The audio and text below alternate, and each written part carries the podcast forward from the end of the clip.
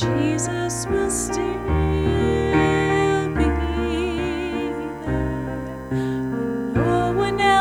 is true,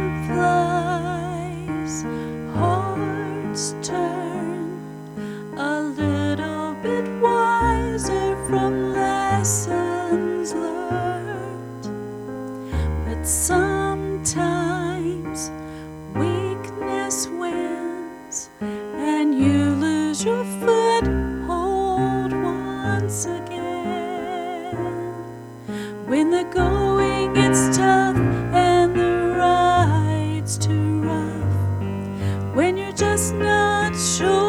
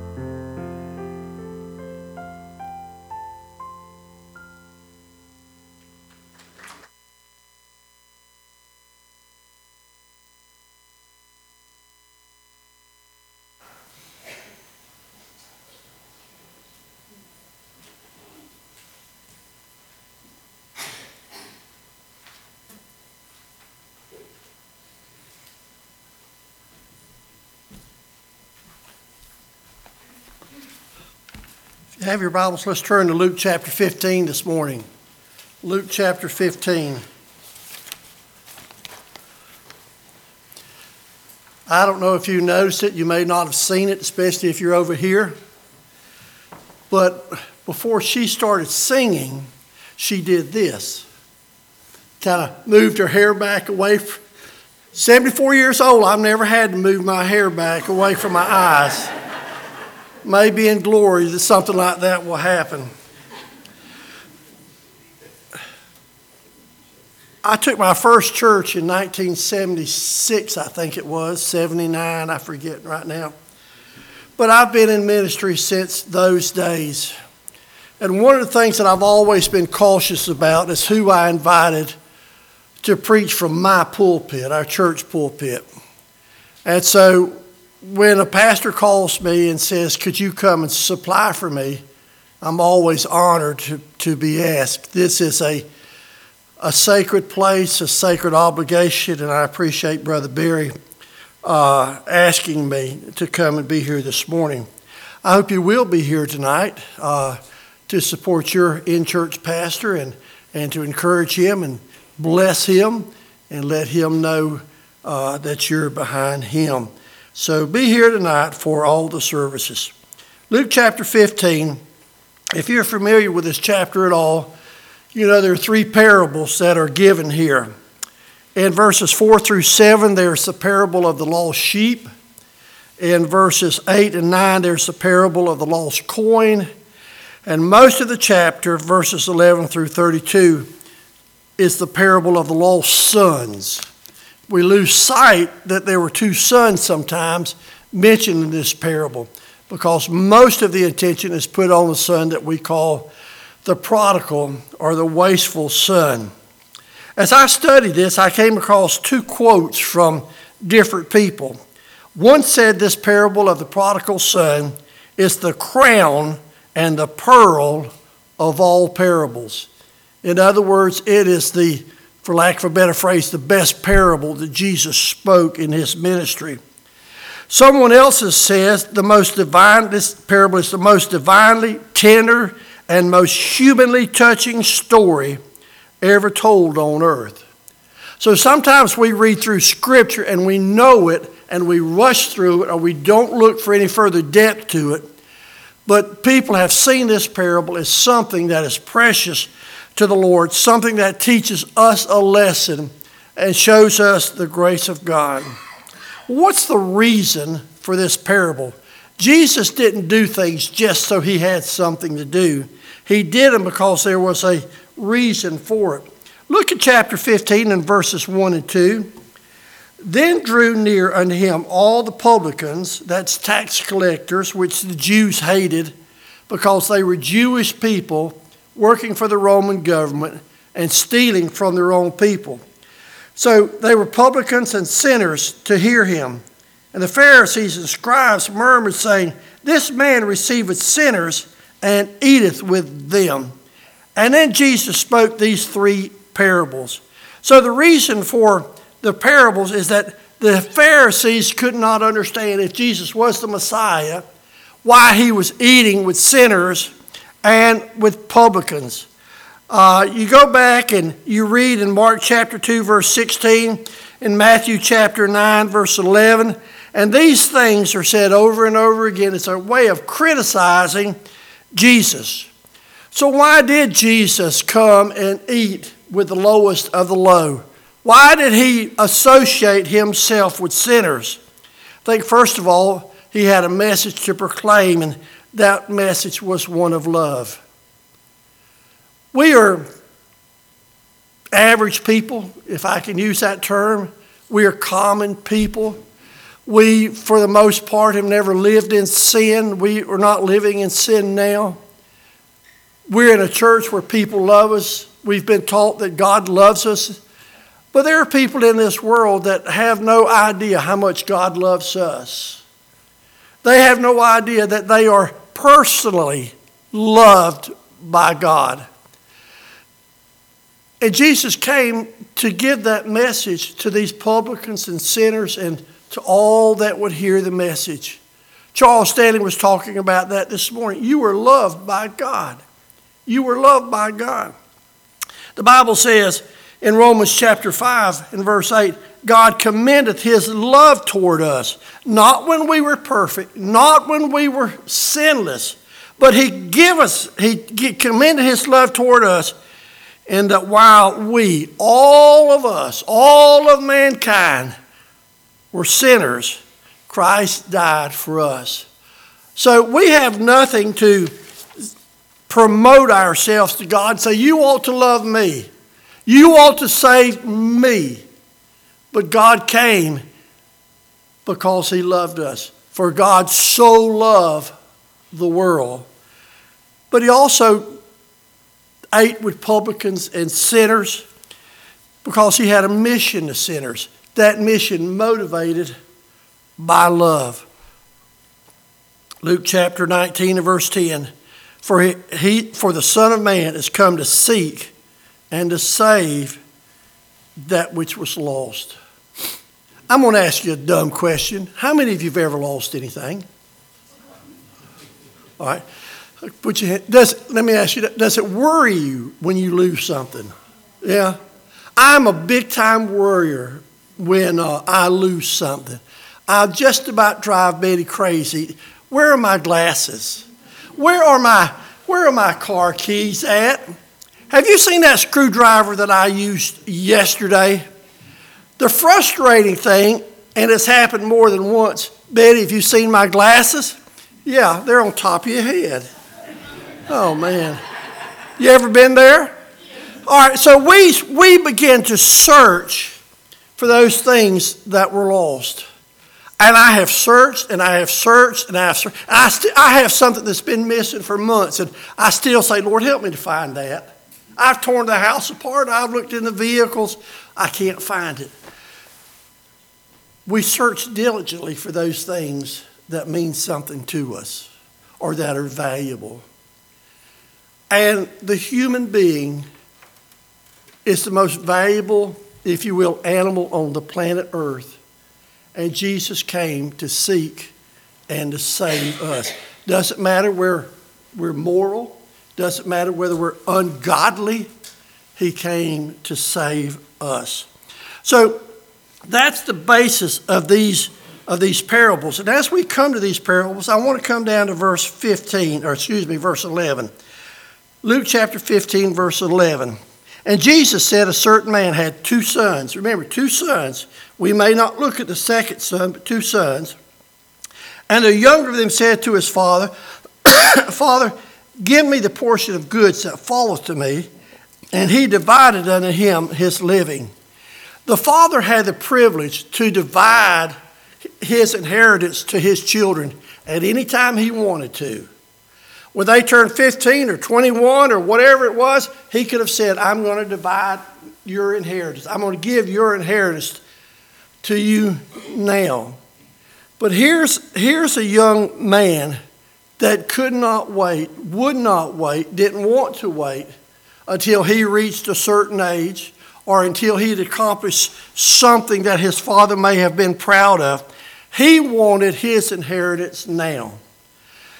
What he was saying, from what I could read of commentators and what we might infer, is that he says, Dad, I wish you were dead. If you were dead, I could receive my inheritance. There's two things, I'm sure there are many more that you could think of, that was insensitive to the goodness of his father. We'll talk about this in just a minute, but this son had it good. Yes, I think he worked in the fields. He did what his father told him. Uh, he had clean sheets, he had nice clothes to wear never thinking about where all of that came from. It came from the good hand of his Father. And don't we get like that sometimes with our Heavenly Father? We're insensitive. We're insensitive to what He does for us. I drive a 2017 Grand uh, Caravan van. We bought it used, it's, it's, it's, so it's nowhere near used. But I say, Lord, I, I wish you'd let me drive a Mercedes Benz. You know, that would be so cool to be able to drive. Or, Lord, let me drive a Hummer. I'd like to have a Hummer.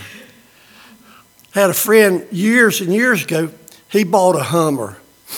And uh, I saw him several months after he bought the Hummer. I said, Well, how do you like your Hummer? He says, I had to get rid of it. Says, I couldn't afford to put gas in it. Now, I don't know if this is true or not. It seems ridiculous, but somebody told me that an oil change and that kind of thing that you do on a Mercedes Benz is way up into the hundreds and hundreds of dollars. So, my point is, I'm grateful for my 2017 van. I'm grateful. I started to say that I'm not driving a Ford, but I won't go there. I'm grateful. I'm grateful for that. I'm grateful for that van. If God had not given us the money to buy the van, we wouldn't have it. So I could be insensitive to the, to the things of God. And then tying into that, we can be selfish. We can be selfish. God, I want you to give me this. Not for God's glory, but so that I can so that I can use it for selfish purposes. Everything we have, God gives to us to be used for His purpose. It doesn't matter what it is, He gives us those things. So, the son, the son's goal was to get what he was to inherit and leave the father. Isn't that, in a sense, what, what we have done? We have left the father. We have walked away from God. Isaiah 53 6, I'm sure you know the verse, all we like sheep have gone astray and we have turned every one to his own way. There's none that seeketh after God, no, not one. We're born in sin. We're born in sin. You go to the you go to the nursery after a baby's been born, and they've got him uh, all wrapped up in a pretty blanket and a blue or pink cap on his head. You look at that little baby in, in the crib. You say, "Oh, what a pretty baby! What a beautiful baby!" And he is. She is. But that is a sinner laying in that crib. And that sin of that sinner will be manifest as that baby grows older and older and older and rebels against God in his sin until someone comes along and tells that child, that young person, God loves you. And God died on Calvary that you might be saved. So, this is the request of the Son give me my portion. Give me my. Now, I don't know that you've thought about this, but it's not wrong to pray for things that, Lord, I, I, Lord, I need a new car. I need a new stove. Lord, I need a new roof. God says that we're to bring all of our needs to Him and He'll supply them according to His riches in Christ Jesus. But it's that selfishness that enters into the heart of, of us sometimes. That's what's wrong. So let's go on and look at what this parable has to say to us. Look at verse, uh, go back and uh, verse uh, 12. So he gets his inheritance, and it says, And not many days after, the younger son gathered all together and took his journey into a far country, and there wasted his substance with riotous living. And so he, I don't know what he does, but after he gets his inheritance, he does some things, and he's decided today's the day I'm leaving. Today's the day I, I, I, I claim my freedom from the house and will and wishes of my father.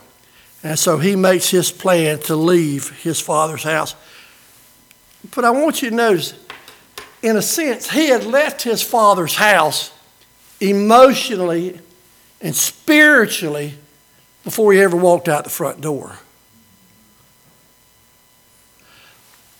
You can come to Hopewell Baptist Church and sit under Brother Barry Brother Holt or this revival speaker that's coming, but you're already gone into the wilderness. You sing the songs, you, you clap your hands, you, you raise them high, but you're already in a far country. You're just waiting for the opportunity to step out and make a move away from God. Backslidden, if you want to use that term. So this, this young man, even in his father's house, he had rebelled against his father. His heart was away from his father. And look at what it says. He gathered substance with riotous living.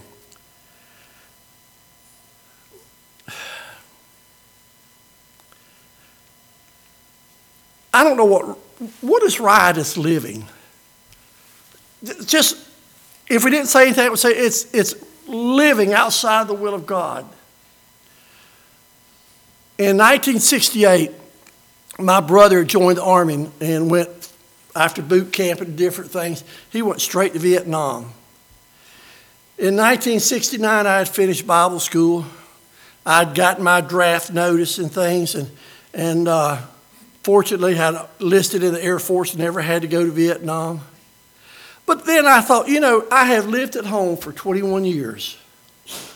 I had, I had been at Trinity Baptist Church from the time I was eight years old to the time I was 21. I had never, I had never had a sip of beer. I never had any whiskey. Back in those days, you know, the big thing, way, way back in those days, to rebel was to, was to smoke, you know.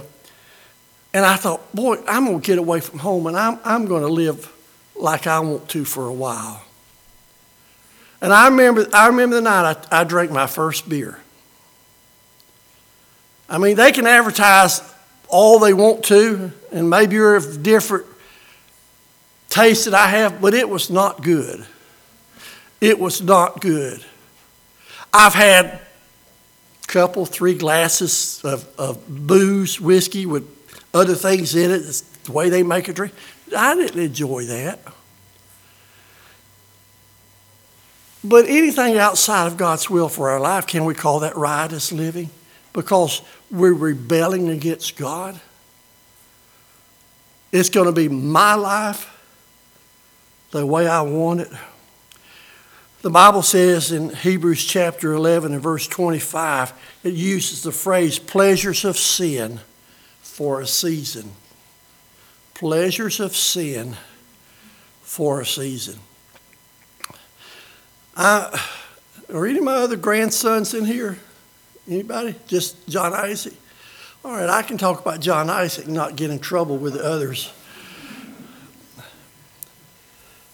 John Isaac, how old are you? 17. Yeah. He looks like he's about 25 or 30, doesn't he?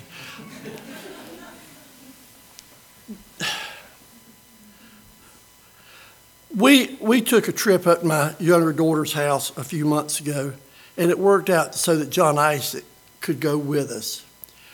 And so we got up there, and John Isaac helped my son in law fix some electrical things because my son in law, who's over 40, didn't know how to fix them. Very smart, but he didn't know how to take care of these electrical problems. And so he'd say to John Isaac, How should we fix this? And John Isaac would say, This is what we need to do. I've talked to Bill, I've talked to Garrett. If you're going to do it, do it right. And I don't know how many times I've gone the cheaper way and regretted it because I didn't hire somebody that would do it right. I saved 50 bucks today and I spent 200 to get it done right. So, what I'm saying is, you can enjoy your sin now, but one day, what is it? The roosters will come home, the chickens will come home to roost. Sin will not last you, sin will not give you joy. Then look at verses 17 through 19.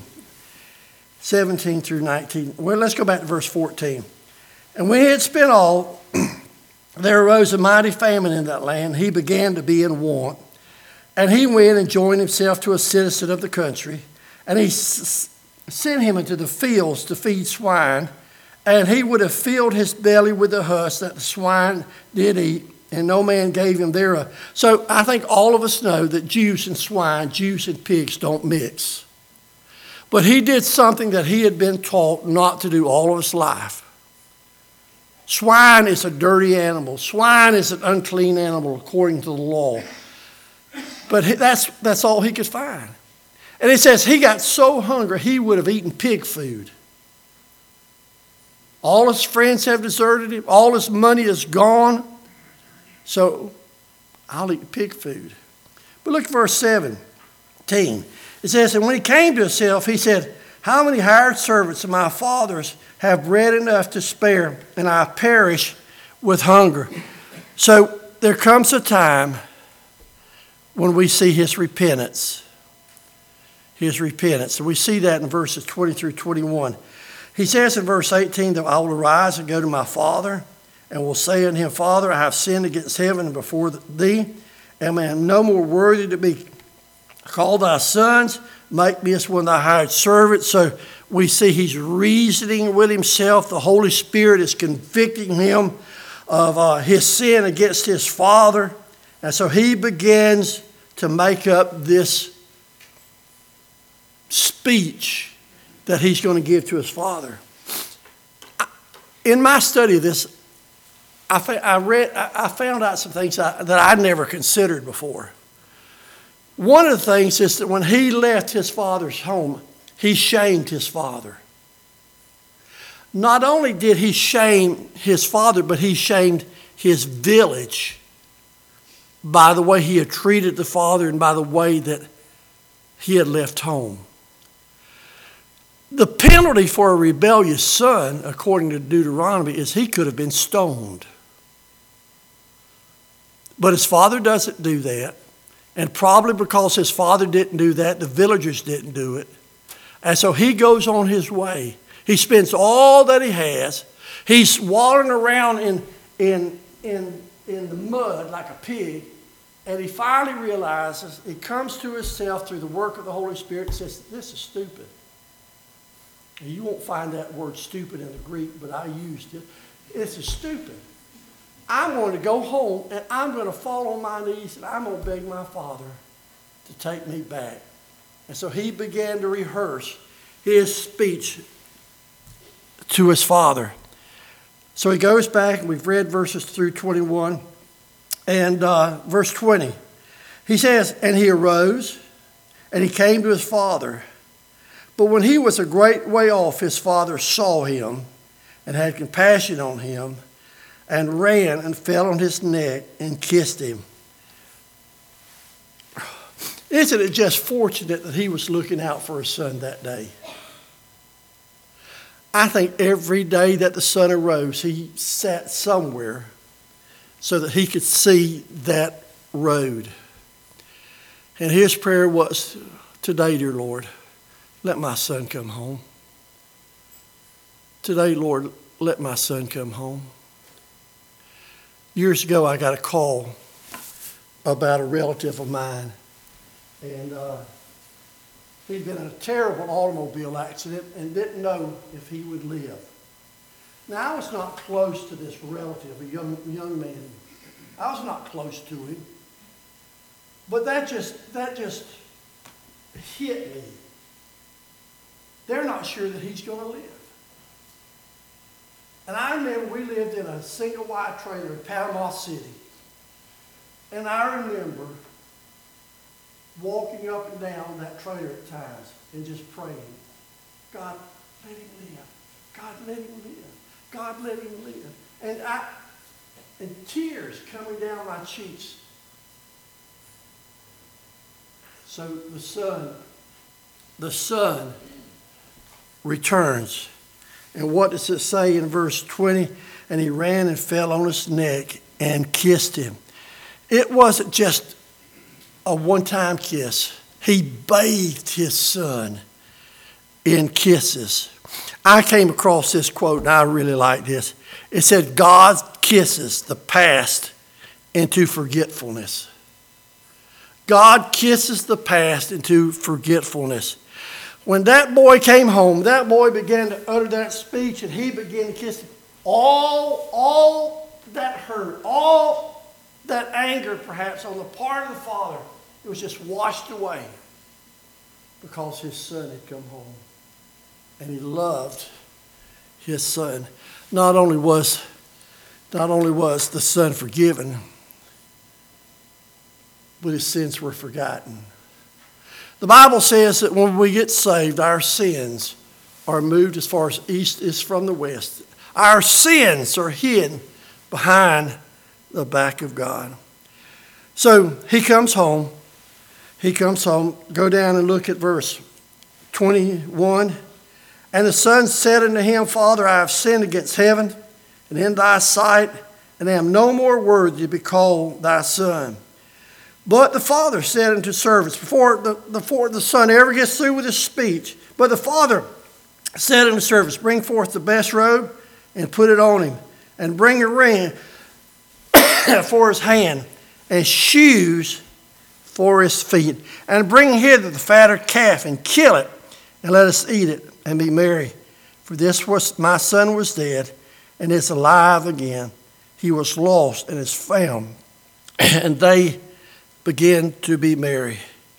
So, whether this is the son represents a lost sinner, or the son represents a, a backsliding sinner, a son of God who went out of God's will, he came back, and God took him back.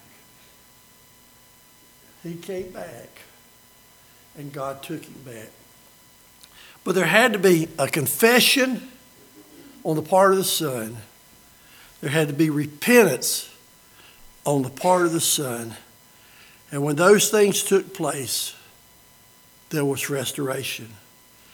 Familiar verse, 1 John 1 9 says, If we confess our sins, he is faithful and just to forgive us our sins and to cleanse us from all unrighteousness. One of the things I found in my life is if I if I sin just briefly, or if I get into a pattern of sin, and the Holy Spirit begins to convict me, and the Holy Spirit begins to say, You need to confess that sin and return to the Father and walk in fellowship with Him, the devil will say, He's not going to forgive you the devil will say, How can you claim to be a Christian and live like that? God's angry with you. But if we confess our sin, that word confess means to see it as God sees it, to see it in all of its seriousness. If we see our sin like that and we honestly confess it, he says, God will forgive us. Turn back to chapter 15 and verse 7. 15 and verse 7. So, what happens when this son returns? Verse 7 Jesus says, I say to you that likewise joy shall be in heaven over one sinner that repenteth, more than 99 uh, just persons who need no repentance. Then look at verse 10. Likewise, I say to you, there is joy in the presence of the angels of God over one sinner that repenteth. So, this young man returns to his father. All is forgiven. He's had a ring placed on his finger, he's had a robe on his shoulders, he has shoes on his feet, which denotes uh, he's the son, and there's joy in the presence of the angels. Who's in the presence of the angels? We can say, well, sure, it's God. It's God. And He is. But perhaps we can say, that it's the saints too. I don't know what happens in heaven, but can, can you imagine, and, and this is just my thinking, that in the presence of the angels there are saints.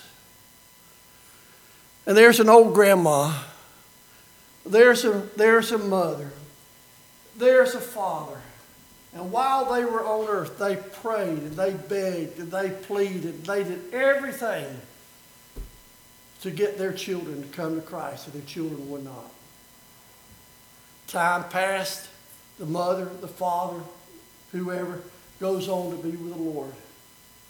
And the Lord one day, again, this is me. You're not going to find this in Scripture. This is me. One day, God calls an assembly before the throne of God. The angels are there. God, of course, is on his throne. And he calls someone, he says, John, I've got something to tell you. Mary, I have something to tell you. Your son got saved today. Your daughter got saved today. That child that you gave up on got saved today. Don't you think there would be joy in the presence of the angels if, at that kind of news, if that were to happen?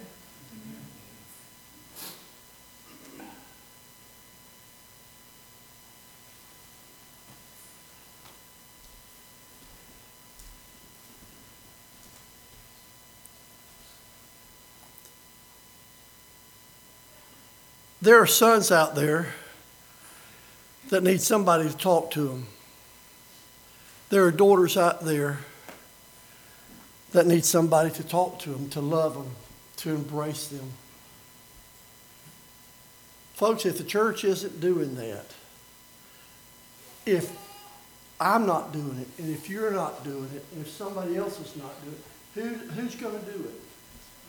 There's nobody outside of Christianity that's going to care for their souls. That's up to us. And so we need to be reaching for that lost son. You go ahead and read about the, the other son. He was the Pharisee, if you will. He hated his brother. He didn't want him to come home. He liked the status quo. And we can't become like that. We can't be like that. Well, you know, that person does this and that person does that. That person does something. They ought to go to hell. But Jesus came to seek and to save that which was lost. And we've got to reach out to him. Would you bow your heads in prayer, please? Heads are bowed. And our eyes are closed. We'll ask our musician to come. I know some folks in this church. I'm at the place where I know you more by face than I do my name. But I don't know everybody. And so I'd like to do something that I don't know that I've, that I've done in a long time. With heads bowed and eyes closed, if you have never received Jesus Christ as your personal Savior, I'm not saying you belong to a church. I'm not saying you're a good person. I'm just saying, but if you recognize that you're a sinner this morning and you've never asked Jesus Christ to come into your heart and be your Savior, would you, would you follow me in this prayer in your heart? Dear Lord, I know I'm a sinner. And I know I deserve to go to hell because of my sin. But right now, sitting here in Hopewell Baptist Church, right now, sitting here in Hopewell Baptist Church, I ask Jesus to come into my heart and be my Savior. To help me to live a life that's pleasing to Him and that will take me into heaven when I die. If you will say that prayer and mean it with all your heart, Jesus will save you. The Bible says, Whosoever shall call upon the name of the Lord shall be saved. And if you've prayed that prayer, you are now in the family of God. You are a son of the Heavenly Father. In just a moment, we're going to have an invitation. And if God's spoken to your heart about anything, I'm going to invite you to come forward and just kneel around this platform, sit on one of these front pews, and just, just talk to the Lord for a few minutes and get things right in your life. Ask God to give you victory over that which is discouraging you. Ask God to help you to, to deal with some person that you need to talk to, but for some reason you're, you're hesitant to do that whatever God speaks to your heart, would you come as God leads you? Dear Heavenly Father, I hope all of us will leave this place in a better relationship with you than we were in when we came into this church. God, burden our heart for lost souls. May we not just talk about, Lord, but may we do it and may Jesus be glorified. In Jesus' name. With heads bowed and eyes closed,